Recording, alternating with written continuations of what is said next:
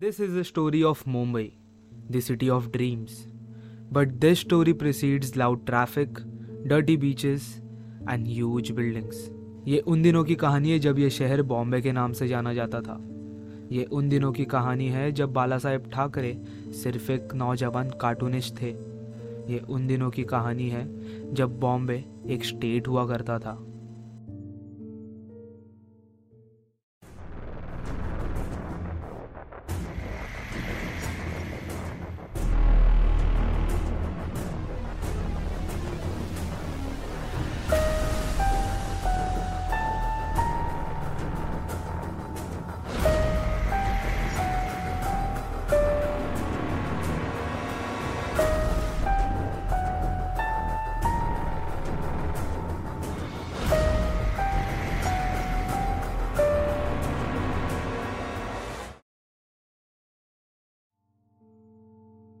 आज़ादी के पहले से बॉम्बे ने लोगों को अपने तरफ़ आकर्षित करना शुरू कर दिया था। लोग यहाँ पर अपनी ज़िंदगी बनाने के लिए आते, एक सपना लेकर आते, एक होप लेकर आते कि वो अपने परिवार को एक इज़्ज़त भरी ज़िंदगी दे सके। पर धीरे धीरे उन्हें महसूस होता है कि यहाँ पर मेहनत से काम नहीं चलने वाला। एक बिना प्रॉपर एजुकेशन के यहाँ पर सर्वाइव करना मुश्किल है। तो जो भी बॉम्बे आता, वो नए नए तरीके पैसे कमाने के ढूँढने लग जाता। कभी कोई आसान तरीका, कभी कोई गलत तरीका।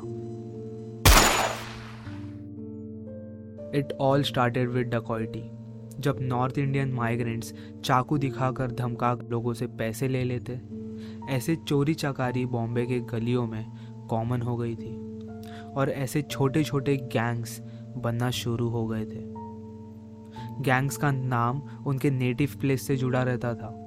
जैसे कि अलाहाबादी गैंग या तो कानपुरिया गैंग। ऑल दो ये सब गैंग्स अपने एरिया में स्ट्रांग थे but they never grew large enough to control over the city while this gangs flourished there were other powers growing in different part of cities waiting to take over everything one of them was Pathan gang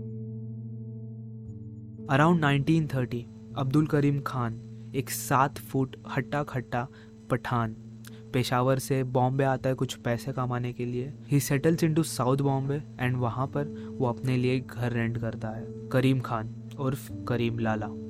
ना ही वो पढ़ा लिखा था, ना ही उसके पास कुछ special skill थे। तो इसलिए पैसे कमाने के लिए उसने गैमलिंग स्टार्ट की। और धीरे धीरे वही गैमलिंग उसका सोर्स ऑफ़ इनकम बना। उसने वो गैमलिंग क्लब का नाम सोशल क्लब दिया। एंड धीरे धीरे अमीर गरीब और भी किस्म के लोग उस क्लब से जुड़े। जो रेगुलर मेंबर्स थे क्लब के, वो कभी कभी जुए में पैसे हार जाया करते। पैसे हार जाने के बाद वो करीम खान से पैसे उधार लेते।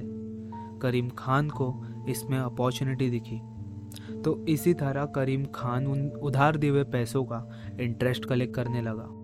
और इसी तरह बना करीम खान, करीम लाला। करीम लाला का सोशल क्लब अब बॉम्बे का एक क्राइम हॉटस्पॉट बन चुका था। पुलिस वालों का आना जाना तो वहाँ पर नॉर्मल था। करीम लाला पुलिस वालों को रिश्वत देकर अपने जेब में रखता कंट्रोल करता। उसको पुलिस वालों के लिए जरा भी इज़्ज़त नहीं थी, सिवाय एक पुलिस कांस्टेबल के, Ibrahim Kaskar. Ibrahim was the honest man वो कभी किसी से रिश्वत नहीं लेता, ना ही कभी किसी गैंग लीडर से वो डरता था। यही बात करीम लाला को पसंद आई। इसलिए करीम लाला अपने 10 साल छोटे होने के बावजूद इब्राहिम को प्यार से और इज़्ज़त से इब्राहिम भाई बुलाते थे। करीम लाला एक अकेला अफगानी पठान नहीं था जो बॉम्बे में अपना धंधा जमाना चाहता था। इवन उनके भाई और कुछ अफगानियों का भी बनी लैंडिंग का बिज़नेस चल रहा था। पठान कम्युनिटी काफ़ी आगे बढ़ रही थी बॉम्बे में और अनोइंगली इस कम्युनिटी का बेताज बादशाह करीम लाला बन गया था। बॉम्बे और स्पेशली साउथ बॉम्बे में करीम लाला का दबदबा बढ़ रहा था। उनका बिज़नेस गैमलिंग और मनी लैंडिंग से एक्सपांड होकर मैटर पटाना और खोली खाली करवाने तक पहुँच गया था। मैटर पटाना अंडरवर्ल्ड का एक स्लैंग था for settling disputes between two parties and खोली खाली करवाना मतलब फोर्सफुली किसी का घर खाली करवाना। ये सब कामों के लिए करीम लाला बड़ा अमाउंट चार्ज करता था। There is an interesting story surrounding Karim Lala. ऐसा कहा जाता है कि करीम लाला के पास एक स्टिक हुआ करती थी, एक वॉकिंग स्टिक एक एक्सपेंसिव वॉकिंग स्टिक जो उन्हें गिफ्ट में मिली थी। और वो उस स्टिक को हमेशा अपने साथ रखते, जहाँ भी जाते, वो उस वॉकिंग स्टिक को साथ ले जाते। ऐसा कहा जाता है कि जैसे ही जैसे उनका दबदबा बढ़ता गया, वो खोली खाली करवाने के लिए खुद जाना बंद कर दिए। अब अगर किसी को खोली खाली करवाना होता करीम लाला अपने गैंग मेंबर्स के थ्रू अपनी वॉकिंग स्टिक वो घर के यहाँ पर रख देते। जब घर के मेंबर्स आते वो स्टिक को देखते तो बिना किसी सवाल जवाब के वो घर, यानी वो खोली खाली कर देते। करीम लाला को अब कोई पैसों की कमी नहीं थी। बस वो एक इंतज़ार में थे कि कब वो अपना पंख खोले, क्योंकि फ़िलहाल उनका इन्फ्लुएंस अभी सिर्फ़ साउथ बॉम्बे तक ही सीमित था। But he wanted more and his muscle power didn't go unnoticed जहाँ एक तरफ़ पठान्स साउथ बॉम्बे पर अपनी छाप छोड़ रहे थे, वहाँ दूसरी तरफ़ सेंट्रल बॉम्बे में एक साउथ इंडियन डॉन अपनी दुनिया बना रहा था। वर्धराजन मुनिस्वामी मुढ़ालियर का जन्म तमिलनाडु में एक छोटे से गाँव में हुआ था। अपने अर्ली ट्वेंटीज में वो अपना गाँव छोड़कर बॉम्बे आ जाता है कुछ पैसे कमाने के लिए। उसने एज अ कूली स्टार्ट किया विक्टोरिया टर्मिनल्स में। He was a hard working guy पूरे दिन मेहनत करने के बाद भी वो रोज़ मस्जिद जाकर नियाज अदा करता। Nobody exactly knows how Varadarajan entered into the underworld but his growth was extremely rapid somewhere along the line working as coolie Varadarajan ने कुछ ऐसे दोस्त बनाए जो इन्वॉल्व थे इलीगल लीकर ट्रेड में। प्रोबेबली ये उसकी लाइफ की टर्निंग पॉइंट थी। बिकॉज़ अर्ली 1950s में मुरारजी देसाई बॉम्बे के चीफ मिनिस्टर थे, जिन्होंने अवैध शराब के धंधे पर बैन लगा दिया था। इस डिसीज़न ने रातों रात अवैध शराब के धंधे को एक गो टू बिज़नेस बना दिया था। सब इस धंधे में घुसना चाहते थे। उनमें से एक था वर्धराजन वर्धराजन अपने कॉन्टैक्ट्स के थ्रू इस बिज़नेस में उतरता है and quickly developed as a powerful component and just like that Varadarajan became Varda Bhai. Varda Bhai की पहुँच दूर दूर तक थी. Even he had a contacts in government and police जब भी वर्धा भाई को पुलिस ऑफिसर से कुछ काम रहता, वो उसके ऑफ़िस में एक black tea भेजवाता. The black tea announced his arrival जब भी एक ब्लैक टी कोई पुलिस ऑफिसर के ऑफ़िस में आता, वो पुलिस ऑफिसर को वर्दा भाई का इंतज़ार करना पड़ता। और उसी बीच अगर कोई नागरिक कंप्लेन फ़ाइल करने के लिए ऑफ़िस में आता he had to wait this was Varda Bhai's power Varda Bhai use to have baithaks in his own court जहाँ उसके इलाके के लोग कुछ प्रॉब्लम्स लेके आते और वर्धा भाई उन्हें सुलझाता। वर्धा भाई का बिज़नेस सिर्फ़ अवैध शराब के धंधे तक ही सीमित नहीं था he was also involved in prostitution. Although he made enough money, there was always scope for more.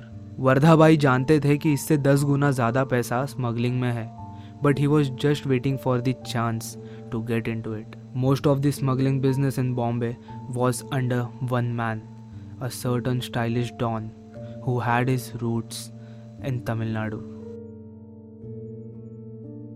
Mastan Haidar Mirza भी वर्धराजन की तरह तमिलनाडु के एक छोटे से गाँव में पैदा हुआ। जब वो आठ साल का था, वो अपने पिता के साथ गाँव छोड़कर बॉम्बे आ गया। यहाँ वो अपने पिता के साथ मिलकर एक साइकिल रिपेयर शॉप चलाता। पर जल्दी हाजी मस्तान को ये बात समझ आ गई थी कि साइकिल रिपेयर शॉप में इतने पैसे नहीं है। इसलिए जैसे ही वो अठारह साल का हुआ, उसने साइकिल रिपेयर शॉप में काम करना छोड़कर डॉक्स में एज अ कूली काम करना स्टार्ट किया। यहाँ उसकी मुलाकात शेख मोहम्मद अल गालिब से हुई।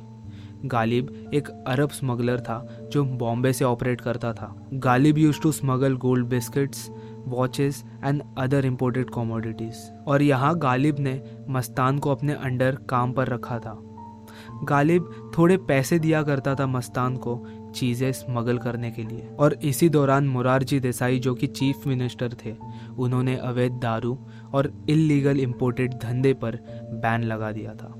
And this was the perfect scenario for Ghalib and Haji Mastan दोनों अगले कुछ सालों तक बहुत पैसा कमाए। मस्तान ने एक नई साइकिल ले ली, अपना एक खुद का घर ले लिया। He became the leader of coolies but every good thing this didn't last for too long Ghalib was soon arrested by police जब गालिब जेल में था, मस्तान को एक आखिरी असाइनमेंट मिला। A wooden basket full of gold biscuits अब अगर मस्तान चाहता तो वो बास्केट को बेच कर वो अपनी लाइफ बना देता। But that wasn't who Mastan was Mastan ने उस सोने के बिस्किट के बास्केट को छुपा कर रखा।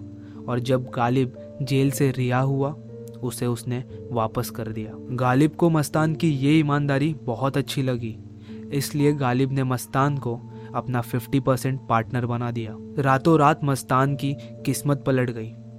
अब उसके पास इतने सारे पैसे थे कि उसको कूली की जॉब की ज़रूरत नहीं थी तो इसलिए उसने स्मगलिंग का धंधा, उसका फुल टाइम जॉब बना दिया। गालिब अब दुबई और दूसरी अफ्रीकन कंट्रीज़ में जाकर गोल्ड वॉचेस और अलग अलग कॉमोडिटीज़ बॉम्बे में भेजता। हाजी मस्तान, वो सब चीज़ों को कस्टम की नज़रों से छुपा कर कलेक्ट करता और जो भी प्रॉफिट होता, दोनों आपस में फिफ्टी फिफ्टी बांट लेते। देखते ही देखते हाजी मस्तान की वेल्थ सातवें आसमान पर पहुँच गई थी। Haji Mastan had all the money he would ever need but that wasn't enough Haji Mastan ये जानते थे कि पैसा होने से पावर नहीं मिलता। हाजी मस्तान अपने आसपास के दूसरे गैंग्स की खबर रखता।